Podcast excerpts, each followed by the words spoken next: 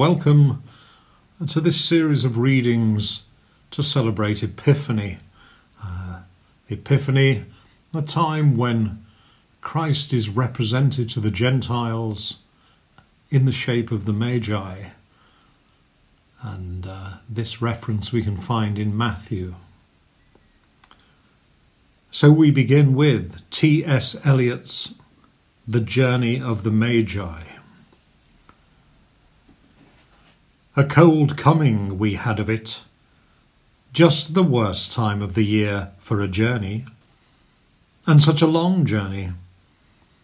The ways deep and the weather sharp, the very dead of winter.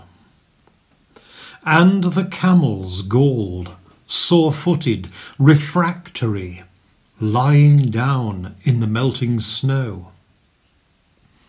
Oh, there were times we regretted the summer palaces on slopes, the terraces, and the silken girls bringing sherbet. Then the camel men cursing and grumbling and running away, and wanting their liquor and women, and the night fires going out, and the lack of shelters, and the cities hostile and the towns unfriendly, and the villages dirty and charging high prices. A hard time we had of it. At the end, we preferred to travel all night, sleeping in snatches, with the voices singing in our ears, saying that this was all folly. Then, at dawn, we came down to a temperate valley, wet, below the snow line, smelling of vegetation, with a running stream and a watermill beating the darkness, and three trees on the low sky. And an old white horse galloped away in the meadow. Then we came to a tavern with vine leaves over the lintel.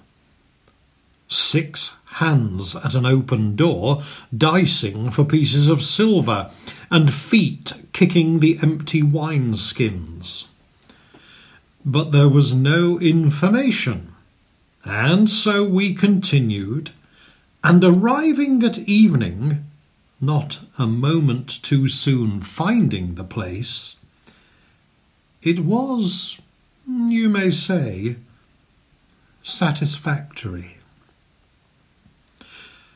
All this was a long time ago, I remember. And I would do it again, but set down this, set down this. Were we led all that way for birth or death? There was a birth, certainly. We had evidence and no doubt. I had seen birth and death, but had thought they were different. This birth was hard and bitter agony for us, like death, our death. We returned to our palaces, these kingdoms, but no longer at ease here in the old dispensation, with an alien people clutching their gods. I should be glad of another death.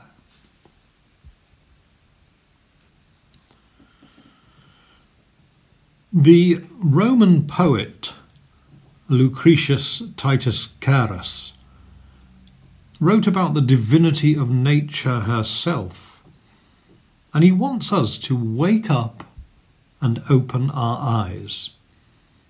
This is a snippet of what he wrote. And there is nothing that exists so great or marvellous that over time mankind does not admire it less and less. Behold, the pure blue of the heavens, and all that they possess. The roving stars, the moon, the sun's light, brilliant and sublime. Imagine if these were shown to men now for the first time, suddenly and with no warning. What could be declared more wondrous than these miracles no one before had dared believe could even exist? Nothing. Nothing could be quite as remarkable as this. So wonderful would be the sight.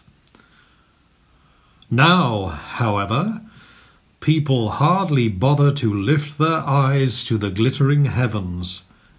They are so accustomed to the skies.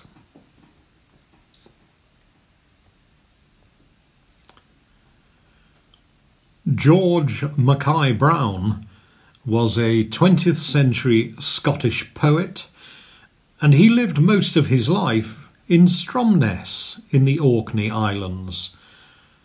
And here is his Epiphany poem. The Red King came to a great water. He said, Here the journey ends. No keel or skipper on this shore. The Yellow King halted under a hill. He said, Turn the camels round, beyond ice summits only. The Black King knocked on a city gate. He said, All roads stop here. These are gravestones, no inn. The three kings met under a dry star. There, at midnight, the star began its singing. The three kings suffered salt, snow, skulls. They suffered the silence before the first word.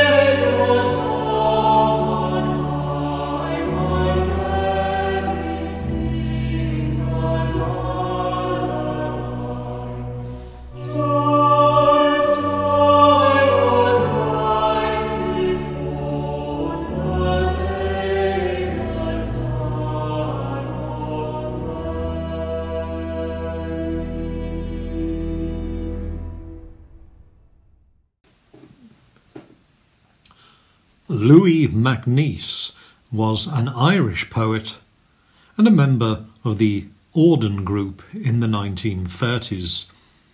And I'd like to read for you his poem Twelfth Night. Snow happy hicks of a boy's world. Oh, crunch of bullseyes in the mouth. Oh, crunch of frost beneath the foot. If time would only remain furled in white, and thaw were not for certain, and snow would but stay put, stay put. When the pillar box wore a white bonnet, oh, harmony of roof and hedge, oh, parity of sight and thought! And each flake had your number on it, and lives were round, for not a number but equalled naught, but equalled naught. But now the Sphinx must change her shape. O track that reappears through slush, O broken riddle, burst grenade, and lives must be pulled out like tape to measure something not themselves, things not given but made, but made. For now the time of gifts is gone. O boys that grow, O snows that melt, O bathos that the years must fill. Here is dull earth, to build upon undecorated. We have reached Twelfth Night, or what you will. You will. G.K. Chesterton was a writer, philosopher, literary and art critic, and a lay theologian. Perhaps more widely known to the general public nowadays for his Father Brown novels as seen on television. But he gives us his poem The Wise Men. Step softly under snow or rain to find the place where men can pray. The way is also very plain that we may lose the way. Oh, we have learnt to peer and pore on tortured puzzles from our youth. We know all labyrinthine lore. We are the three wise men of yore, and we know all things but the truth. We have gone round and round the hill, and lost the wood among the trees, and learnt long names for every ill, and serve the mad gods, naming still the Furies, the Eumenides. The gods of violence took the veil of vision and philosophy. The serpent that brought all men bale, he bites his own accursed tail, and calls himself Eternity. Go humbly. It has hailed and snowed with voices low and lanterns lit. So very simple is the road that we may stray from it. The world grows terrible and white, and blinding white the breaking day. We walk bewildered in the light, for something is too large for sight, and something much too plain to say the child that was, ere worlds begun. Oh, we need but walk a little way, we need but see a latch undone. The child that played with moon and sun is playing with a little hay. The house from which the heavens are fed, the old strange house that is our own, where trick of words are never said, and mercy is as plain as bread, and honour is as hard as stone. go humbly. Humble are the skies, and low and large and fierce the star. So very near the manger lies, that we may travel far. Hark! Laughter like a lion wakes to roar to the resounding plain, and the whole heaven shouts and shakes, for God Himself is born again. And we are little children walking through the snow and rain.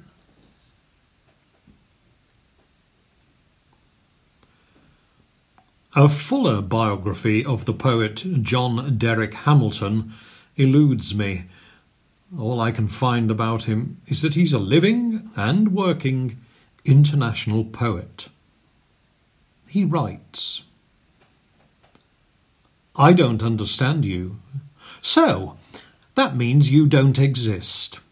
You create spectacular works of art, impossible to resist. Your thoughts and actions are written down in indelible ink. Ignorance and ingratitude doesn't move me to ponder, to think. It's much harder to say, I'm confused by you. I just don't understand. What is the purpose for my existence? Where do I fit into your plan?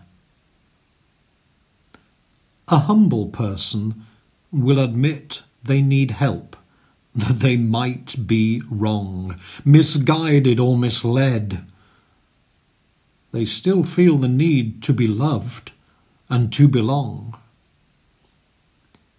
When one doesn't understand abstract art, because there's no nature scene, rejecting Twelfth Night because they don't know what Shakespeare means, saying Picasso doesn't exist because one doesn't know his brilliant mind. Isn't saying there's no creator the same presumptuous, the pinnacle of pride?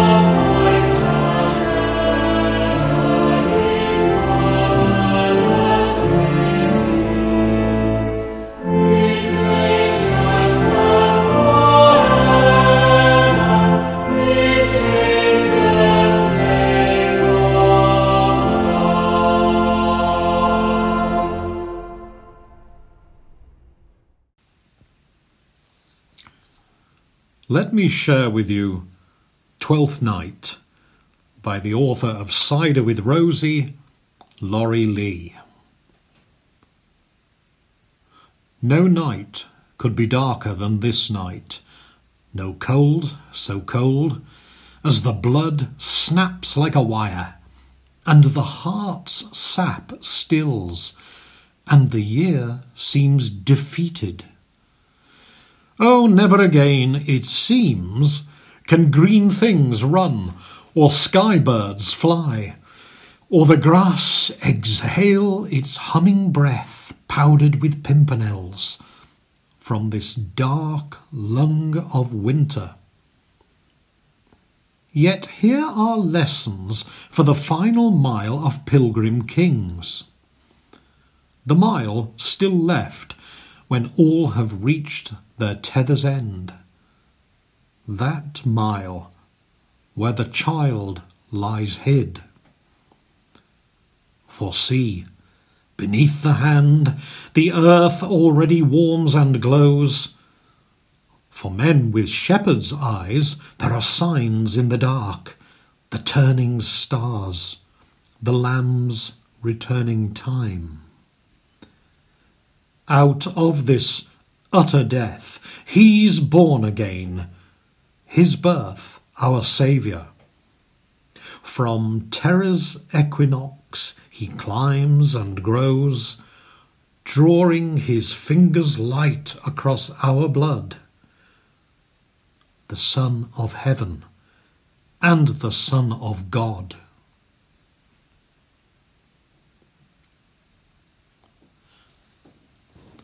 Malcolm Guite, poet, singer songwriter, academic, and Anglican priest. Beginning here, we glimpse the three in one. The river runs, the clouds are torn apart. The Father speaks. The Spirit and the Son reveal to us the single loving heart that beats behind the being of all things, and calls and keeps and kindles us to light. The dove descends, the Spirit soars and sings, You are beloved, you are my delight. In that quick light and life, as water spills and streams around the man like quickening rain.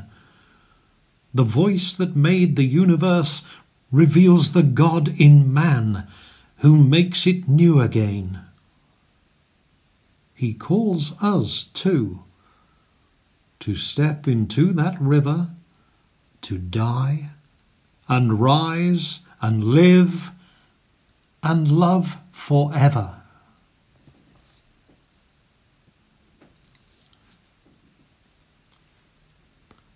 Our final poem is written by a man well known in Christian circles, uh, certainly well known to clergy.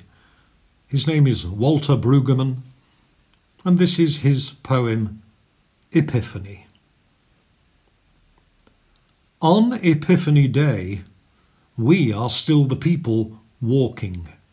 We are still people in the dark, and the darkness looms large around us, beset as we are by fear, anxiety, brutality, violence, loss, a dozen alienations that we cannot manage. We are, we could be, people of your light. So we pray for the light of your glorious presence as we wait for your appearing. We pray for the light of your wondrous grace as we exhaust our coping capacity. We pray for your gift of newness that will override our weariness. We pray that we may see and know and hear and trust in your good rule. that we may have energy, courage, and freedom to enact your rule through the demands of this day. We submit our day to you and to your rule with deep joy and high hope